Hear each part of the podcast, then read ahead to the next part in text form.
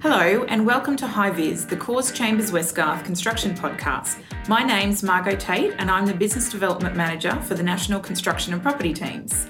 As the world celebrates International Women's Day, we're taking a closer look at gender equality in the construction industry. Where are we? Where do we need to get to? And how do we get there? Today, I'm joined by Melanie Canardo, Senior Associate in the Brisbane Construction Team, and we're delighted to welcome Alison Price, Queensland President of NARWIC, the National Association of Women in Construction, and Robert Sobyra, Director of Evidence and Data at Construction Skills Queensland. Now, Alison, I might start with you. From NARWIC's perspective, tell us about the outlook in Australia right now in the construction industry when it comes to gender equality. Sure. From NARWIC's perspective, we're in this space where we've got a whole lot of support. We've got a Queensland government promising to help us put gender on the tender. We've got employers who are focused really strongly on diversity, offering sponsorship money, which allows us to put that money towards programs to actually change things. Anecdotally speaking, I think we're poised to make probably the single biggest major difference we've made in our industry in a very long time. Fantastic. Well, this comes at a time when a new report has just come out focusing on gender equality in the industry here in Queensland. Robert, CSQ has produced this report. Can you give us a quick snapshot of the findings from the report just to give it some context, please? Yeah, sure. So as many of your listeners might know, women make up about 50% of the general workforce, and for the construction industry as a whole, which includes a whole range of occupations, even some lawyers, it's about 10 or 11%, but the women who are on the tools in the trades, less than 3%. So it's incredibly low, and really the kind of the worst part of this picture is that the numbers haven't changed in 30 plus years. So we've got very, very low levels, and there doesn't seem to be in the data any signs of a turnaround coming soon. So what do you think is driving the downward trend then in the construction industry with female participants? Well, we reviewed, we didn't do any primary research as part of this report, but we did review the existing literature pretty extensively, and really the theme that comes out very strongly is that the construction industry itself, the culture of it, the ways of working in construction are not attractive to women. So women find it, too often they find it a hostile work environment, quite frankly. And so until we start seeing a cultural shift in the industry, so the way largely men behave in the industry, we're probably unlikely to see a massive turnaround in the level of female representation. Right, okay.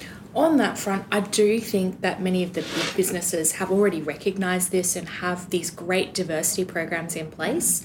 Many of our employers in the industry, though, are small businesses, and they haven't had access to the resources. They haven't yet seen the benefit.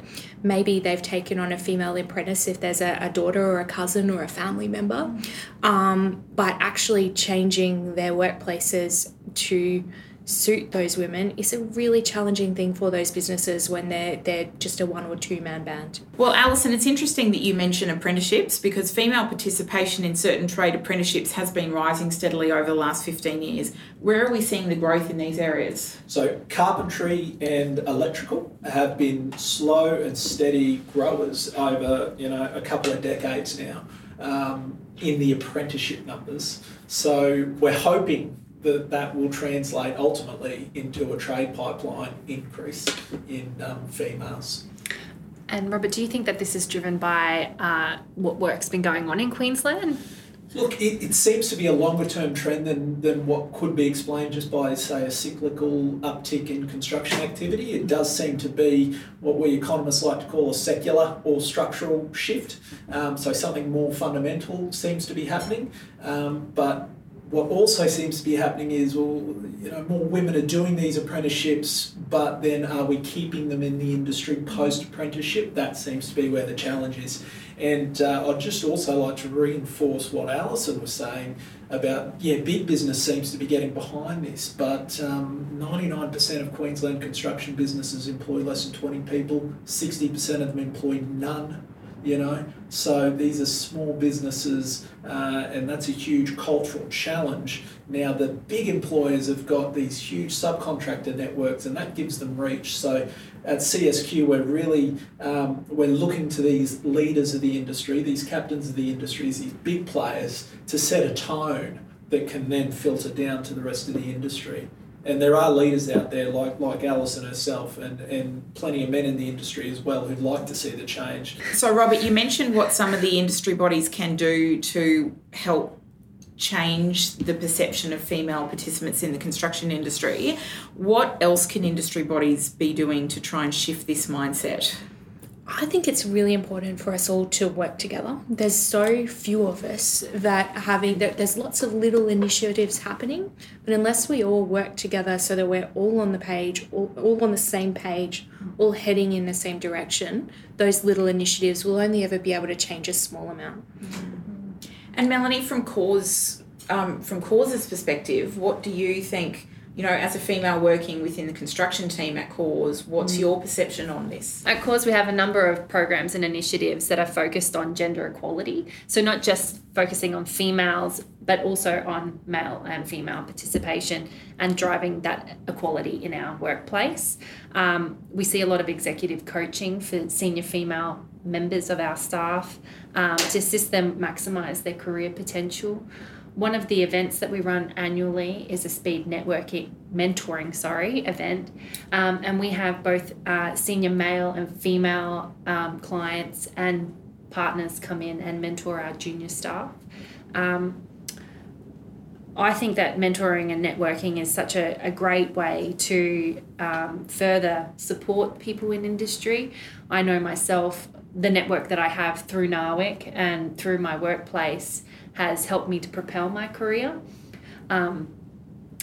It gives you that can do when you get up in the morning and you go, I can do this and I can make a difference. And that's, I think, really powerful.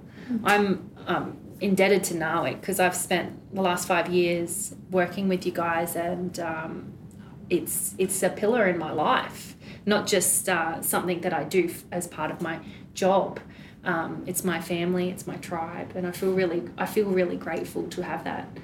And I'm really grateful to Corrs because they support that involvement. I think it's really noteworthy that you mentioned Corrs program recruits both women and men into the gender equality, into the equity program. I think that's a big challenge for us going forward when we're talking about getting this stuff into the trades, into the frontline roles. Recruiting men into the project is just as important. I think too often we kind of lump it all on women and say, you know, it's just about convincing women that construction's a great job. You know, it's actually a big part of it is about changing the attitudes and the behaviours of the men in the industry so that women feel like they're welcome. Yeah, I agree with that.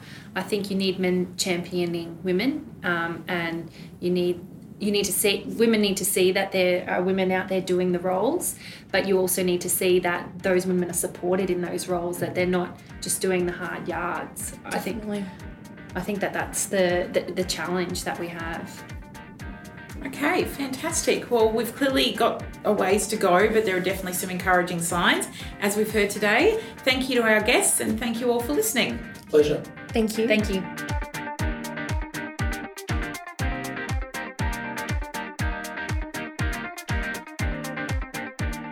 This podcast is for reference purposes only. It does not constitute legal advice and should not be relied upon as such. You should always obtain legal advice about your specific circumstances.